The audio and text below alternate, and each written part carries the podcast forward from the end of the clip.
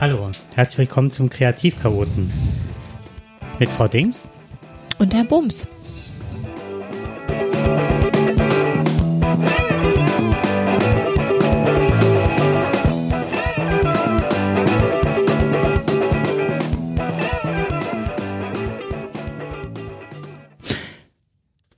Ich möchte ganz kurz einen Disclaimer machen. Und zwar habt ihr ja gemerkt, dass einige Folgen jetzt ausgeblieben sind seit der letzten Sendung. Äh, normalerweise haben wir eine höhere Schlagzahl. Das ist nicht erfolgt, weil zum einen ein typisches ADHS-Merkmal ist ja, dass man sich verrennt, die Latte sehr hoch hängt und dann das Problem hat, ähm, dass die Sachen nicht, dass man die nicht als gut genug empfindet und dann irgendwann an der Hürde scheitert, selber ähm, wieder anzufangen. Und deswegen habe ich eine neue Idee. Und zwar möchte ich ganz gerne neben einigen längeren Themen, die besser ausgearbeitet sind, auch ganz kleine Tipps und Tricks und so weiter zu ähm, Podcasten und die nenne ich ähm, Mini-Chaot. Also wenn da irgendwie MC oder Mini-Chaot dabei stehen, dann sind das ganz kurze Folgen. Das seht ihr allerdings auch an der Titellänge. Ähm, einer aus diesem Bereich der Mini-Chaotensendung ist heute das Thema Lernorte und da sind wir ja beide prädestiniert, weil wir beide Lehrer, Lehrerinnen sind, beziehungsweise ja auch irgendwann mal gelernt haben, was gute Lernorte sind, beziehungsweise beobachten konnten. Also ich habe aufgrund meines Unterrichtsfaches ähm, vor allem die außerschulischen Lernorte häufig im Fokus gehabt und das ist was anderes als das, was du jetzt meinst. Deswegen finde ich das ganz spannend. Mhm. Ja, wobei ähm, Lernorte möchte ich jetzt auch mal auf Lernorte, die gerade ADHSler ganz gut aufsuchen können. Genau das. Oder mit welchen Bewegungseinheiten oder so, die das gut verbinden können. Und zwar habe ich äh, schon häufig Schülerinnen und Schüler beobachtet, beziehungsweise ähm, auch selber an mir feststellen können. Fangen wir direkt damit an und ähm, manche sind halt auch in der Corona-Pandemie aktuell nicht durchführbar. Das werdet ihr schon merken an den Orten, die ich benenne, allerdings auch manche auch umso mehr. Ähm, Bibliothek. Das ist natürlich, wenn man so denkt, oh, die Ruhe dann, ähm, das ist ja blöd für viele, so, die sich das vorstellen, dass man so, so eine Krawatte kriegt, so, da gehe ich nicht rein. Aber eine Bibliothek hat äh, bietet halt somit die größtmögliche Ruhe, hat ein gemütliches Ambiente und durch diese Ruhe und durch die ganzen Regale und so weiter äh, ist man wie in Watte gepackt. Das ist unheimlich angenehm dann in dem Moment. Und man hat halt wenig äußere Reize, die einen überfluten, halt, weil die so ausgestattet sind. Finde ich, finde ich jetzt persönlich total interessant, weil ich die Bibliothek immer als ich kann da nicht lernen. Finde ich, fand ich sehr interessant, dass das, äh, also für mich ist das überhaupt gar kein Lernort. Ich finde das immer nur sehr, ich fand das da immer sehr, ich fand es erdrückend. Hm, Dieses geballte Gewissen, was da in den Regalen steht und äh, ich soll mir da ein kleines Stück von aussuchen. Ich war damit immer hoffnungslos überfordert. Ja, es geht auch, natürlich kannst du dir ja die Sachen allein und so weiter, aber du hast ja auch dann oftmals ähm, äh, durch das, die sind ja so eingerichtet, dass sie oft auch dunkler waren. Also alles ist abgestellt und es geht nicht in erster Linie um das geballte Wissen, was da ist, sondern auch um die Räumlichkeit, diese schweren Teppiche, dass sie mhm. ganz viel Schall schlucken. Das ist halt, als wärst du in einer, in einer ähm, Aufnahmesituation in einem Studio, wo überall auch diese mhm. äh, äh, ja, soundabsorbierenden Matten hängen und so. Also ich glaube, das wäre für mich heute auch anders, aber als Studentin habe ich mich da immer sehr verloren. Ich glaube, verloren ist das richtige Wort. Ich habe mich da verloren gefühlt. Aber das ist ja jetzt mein persönlicher Eindruck. Ich fand auf jeden Fall, als ich Bibliothek äh, in der Vorbereitung gelesen habe, habe ich gedacht, krass, das kann, also so habe ich das noch nie gesehen. Das mhm. fand ich spannend. Museen sind ähnlich gelagert, dass man da auch in einen Flow kommt. Und das nächste sind halt Cafés. Und Cafés, könntest du in Cafés lernen? Nein. Ich kann in Cafés nicht lernen. In Cafés war manchmal so, dass es halt, ähm, das kenne ich auch ganz stark noch aus meiner Studienzeit in Köln, weil ähm, da hast du halt einen Klangteppich, den ich auch sehr gerne äh, suche und finde, wenn ich, ähm, ich habe ja so, so eine äh, Musik- oder Geräusche-App und da ist meine Lieblingsgeräusche-App, um den äußeren Kanal abzuschalten, ist halt äh, Cafés. Da wird so ein Café simuliert mit Klappern und, ne? Und da ist auch mal die Gleichförmigkeit der Abläufe, der Bedienung, der Leute, die hier sitzen. Du hast oftmals so, so ein Gebrubbel dabei, aber passiert ja nichts Wesentliches. Nee, da passiert nichts Wesentliches. Jetzt habe ich halt als äh, junge Frau, ähm, ich glaube zwei Jahre waren das, in einem Café gearbeitet. Für mich hat ein Café lange Zeit ähm, überhaupt gar keinen Erholungscharakter, weil genau diese Abläufe, ne, du hast das so oft selber gemacht, dann weißt du, oh, ne, jetzt ist das. Also ich brauchte sehr lange, um mich davon frei zu machen mir sind diese Geräusche, ich habe es halt gerne total ruhig. Der einzige das Einzige, was ich im Café machen kann, ist tatsächlich, äh, ich habe ja mal, also ich habe hab ja diese Geschichten vom Sofa geschrieben und die kann ich tatsächlich ganz gut im Café schreiben oder kann mir da kann mich da hinsetzen und dann kommen mir Ideen für eine neue Geschichte. So, das geht, aber so lernen. Ich wäre zum Beispiel nie hingegangen und hätte für unsere Ausbildung in irgendeinem Café gelernt. Das das äh, völlig absurd. die Idee. Wie gesagt, das ist auch bei nicht allen Leuten gleich und nee. aber da komme ich auch noch später nochmal zu. Dann Bus und Bahn. Da ist auch mal, also da ziehen ja auch die Landschaften gleichförmig vorbei. Und der Vorteil ist, für mich war immer, dass ich dann, wenn ich gelernt habe in Bus und Bahn, also ich bin tatsächlich einige Male auch mal Bus und Bahn gefahren, ohne dass ich eine gewisse Notwendigkeit außer des Lernens hatte. Tatsächlich? Ja. Und der Vorteil war, dass also später hatte ich es mal von daher, da bin ich überwiegend mit dem Bus hingefahren und äh, mit dem Zug. Und ich habe dann irgendwann bewusst eingesetzt, dass ich mir gespielt Bahnhöfe, spezielle Punkte auf dem Weg habe ich mir dann äh, habe ich dann mit Lerninhalten, Überschriften oder gewissen Punkten ähm, verbunden. Verrückt. Und so konnte ich dann die Strecken abfahren und dann interessierten mich nicht mehr die Leute, sondern ich, äh, ich konnte dann die Sachen wiedergeben, die ich da hatte. Ganz ehrlich, völlig andere Herangehensweise. Ich bin ja immer gependelt, von Braunschweig nach Hannover erst und dann später von ähm, Köln nach Weilerswist. Und ich hatte immer irgendwas, hätte ich lernen müssen. Und für mich war immer, das war nicht möglich in der Bahn. Ich habe mich da hingesetzt und die Landschaften sind an mir vorbeigerauscht und damit war, war für mich immer, ich habe mir immer entweder habe ich mein Hirn auf Durchzug gestellt, also das ist wirklich so wie so ein, also wie so ein Entspannungsteppich, oder ich habe mir irgendwelche Geschichten zu den Leuten ausgedacht, die da mir gegenüber saßen. Ich habe kein einziges Mal produktiv in Bus, in Bus sowieso nicht, da war ich immer mit beschäftigt, mich nicht zu übergeben. Ich habe aber in, in Bahn nie. Ich habe nie produktiv lernen können. Finde ich ja faszinierend. Jetzt kommt ein anderer Ort, äh, wenn ich wirklich Ruhe brauche, aber es, wie du merkst, sind auch immer Geräusche dabei, ne? Ja. Also dieses Tok Tok Tok Tok von Schienen. Ne? Oh Gott, Oder wie furchtbar, ja. Das Beste, was ich gelernt habe, ich habe versucht, äh, Türkisch zu lernen, anderthalb Jahre. Und ganz viele Endungen sind auf leer und la. Und dann hast du das halt wie ein Gedicht. und dann immer dieses Verbinden mit Tok, Tok, Tok, Tok, Tok, Tok. Das war echt klasse. Oh, verrückt. Das nächste ist die Badewanne. Das ist mal der Ort, an dem ich am liebsten lese und wirklich auch extrem lange lesen kann. Weil äh, das Plätschern des Wassers, du bist umgeben, also du, immer wieder das Gefühl. Aber musst du da nicht ständig warmes Wasser nachlaufen lassen? Es geht.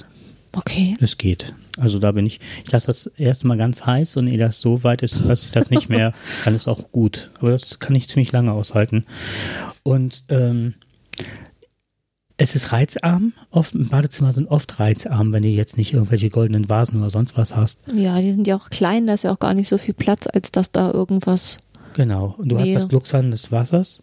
Damit ist der auditive Kanal beschäftigt du bist so warm eingehüllt. Das geht auch immer so ein bisschen um eingehüllt sein. Ne? Mhm.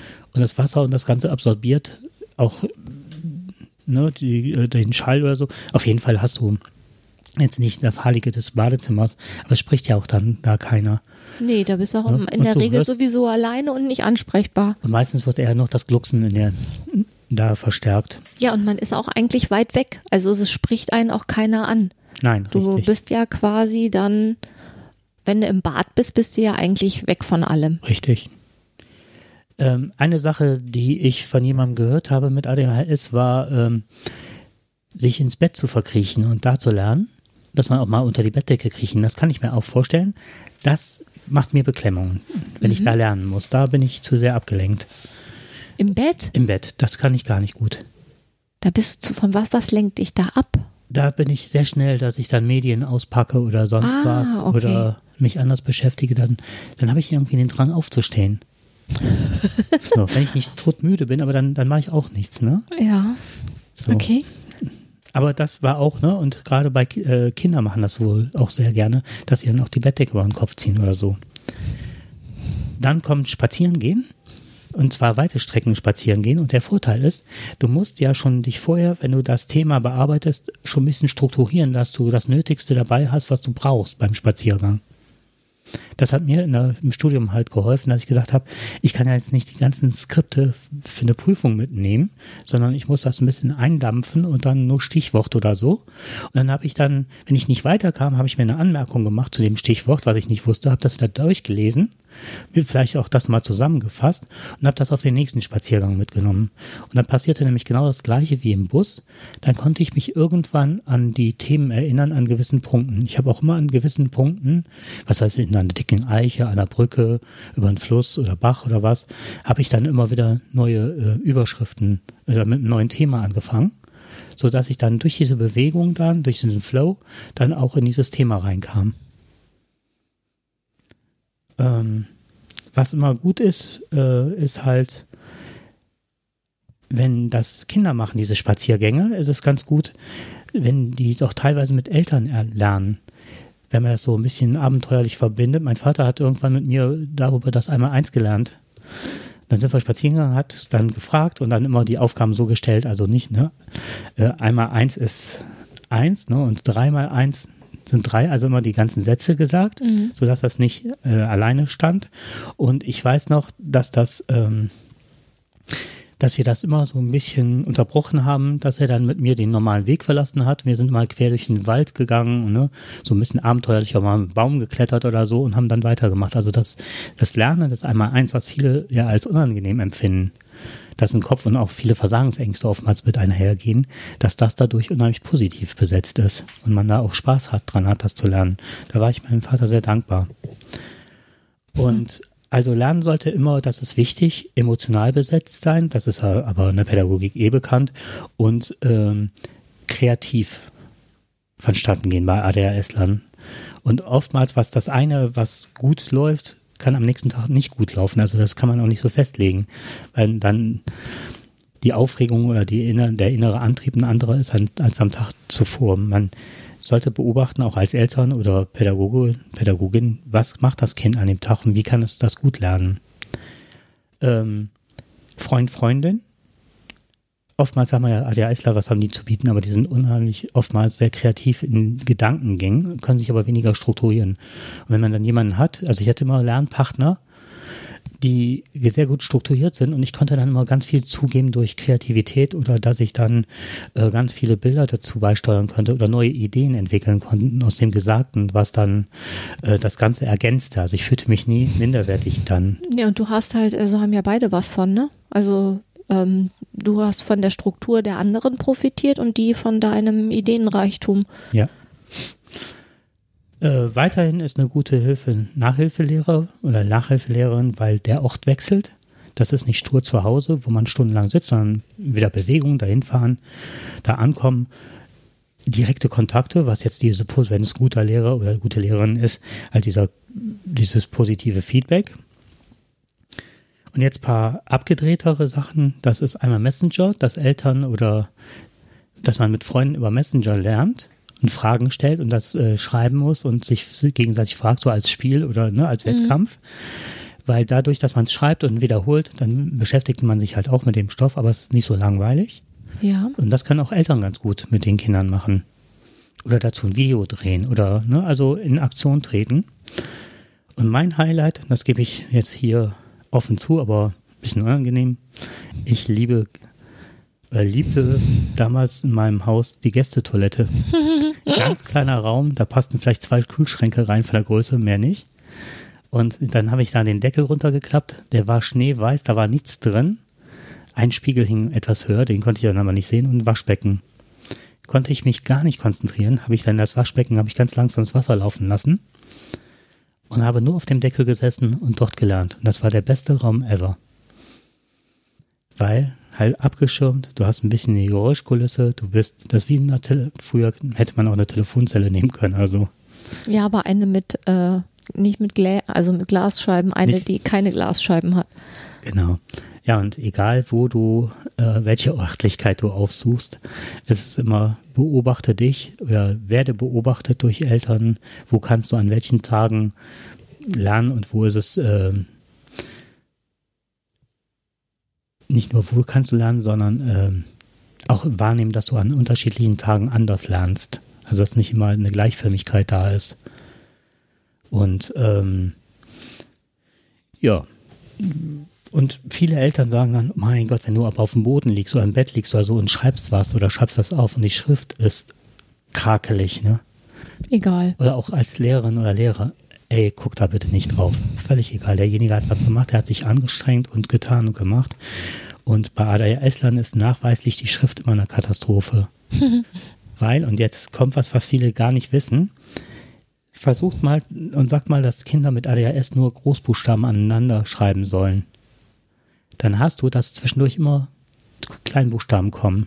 Die sind so damit beschäftigt, es ist so anstrengend, das Schreiben für viele Kinder mit ADHS, dass die gar keine einheitliche Schrift machen können, weil sie ja auch nie einheitlich denken. Hm. Also ich habe mir in meinem, also ich habe mir noch nie so viele Gedanken über den Lernort gemacht. Ich glaube, das alleine ist schon spezifisch für ADHS, weil ich habe eigentlich immer zu Hause entweder auf dem Sofa oder Sessel sitzend gelernt oder am Schreibtisch. Ich habe halt immer irgendwo zu Hause gesessen. Ich bin nie irgendwo hingegangen wenn ich dann schon fertig bin und mich so quasi kurz bevor ich dann mich auf eine Prüfung vorbereite, dass ich weiß, morgen muss ich da hin, dass ich dann abends davor nochmal joggen gehe und beim Joggen quasi die einzelnen Punkte dann nochmal gedanklich durchgehe. Das schon, aber dass ich irgendwo hingegangen wäre zum Lernen, das war immer sehr banal. Aufstehen, frühstücken, Schreibtisch.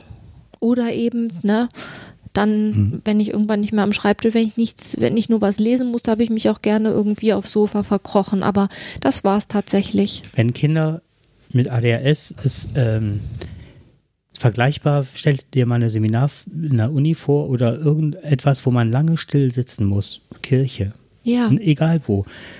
Und man hat, und stell dir dann vor, oder ihr euch auch zu Hause gerade, ihr trinkt äh, zwei Liter, zweieinhalb Liter Wasser auf einmal und dürft dann in der Situation nicht zur Toilette. So hört, fühlt sich oft ADHS an. Ja, und ich kann das auch super nachvollziehen, dass man halt da verschiedene Sachen ausprobiert. Ne? Es ist ja auch wichtig, jemand wie ich wäre jetzt nicht auf die Idee gekommen, mhm. dass es da so eine Bandbreite an Möglichkeiten gibt und dass jemand dann für sich erstmal die verschiedenen Sachen ausprobiert, um zu erfahren, oh, das ist jetzt etwas, also erstmal muss man ja wissen, dass es nicht den Schreibtisch als Lernort alleine gibt. Ich glaube, das ist schon für viele O, ne, so wie für mich auch. Ach, es ne, gibt welche, die können halt dann nur da lernen, da lernen, da lernen, aber offensichtlich ist ja ADHS damit verbunden, dass dadurch, dass man eben ungleichförmig denkt, eben auch die Ansprüche jeden Tag variieren und dass man da eine Bandbreite an Möglichkeiten haben muss.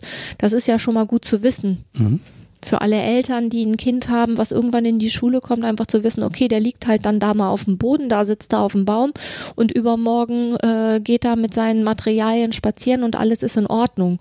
Insofern finde ich auch, dass viele Lehrerinnen und Lehrer in den Grundschulen mittlerweile Rollbretter benutzen für äh, Dosendiktate oder Laufdiktate und so weiter, dass man wirklich mal durch den Raum rollen kann es gibt äh, einige Eltern, von denen ich dann gehört habe, ja, was sollen die denn lernen, wenn die da auf dem Brett rumrollen, ne? Aber es geht ja auch darum, äh, in Bewegung zu sein und Bewegung fördert ja auch Synapsen und wieder neue, wenn neue Synapsen aufbauen. Genau, das Insofern. ist jetzt auch, das ist auch gar nicht ADHS-spezifisch, kommt Nein. den Kindern aber entgegen, sondern das hat ja eher was damit zu tun, dass Kinder in dem Alter ein, nicht eigentlich, sondern die haben einen äh, höheren Bewegungsdrang und Schule, dieses Stillsitzen, ist zwar für den Frontalunterricht ganz nett, weil man dann vermeintlich viel Wissen in kurzer mhm. Zeit an den Mann bringen kann. Aber ob das jetzt der Lernzugang, es ist ja nicht der Lernzugang, den Kinder äh, bevorzugt wählen. Ähm, oder sie wählen den ja nicht aktiv, sondern es gibt ja verschiedene Lerntypen. Und wenn ich halt immer nur frontal verbal irgendwas versuche, an dem Klienten quasi an den anzutackern, dann kommt das ja bei vielen gar nicht an, weil die dafür gar nicht offen sind. Also offen heißt, das ist nicht der Typ. So, und die meisten Kinder sind halt die Typen, die eher was mit den Händen machen und, ähm, ja, und die Bewegung, Entschuldigung, die Bewegung hilft halt, dass überhaupt die Sachen behalten werden. Ja, und die Bauch haben keinen Bewegungsdrang, das wird immer so genannt, sondern ich finde, das ist eine schmerzhafte Erfahrung. Das ist kein, natürlich drängt es ein, aber es ist, deswegen sage ich immer das Beispiel mit, du würdest ja nicht sagen, ich habe Bewegungsdrang, sondern ich muss zur Toilette, weil habe Harndrang, aber kein Bewegungsdrang. Das ist so eine psychische Veranlagung, dass du es gar nicht aushältst in der Situation, da zu verharren und zu bleiben. Ja, das ist jetzt ADHS-spezifisch. Ich bezog das, ja, das genau, jetzt eben das mit dem Bewegungsdrang allgemein auf Kinder, die einfach einen höheren, Be höheren Bedarf an Bewegung haben.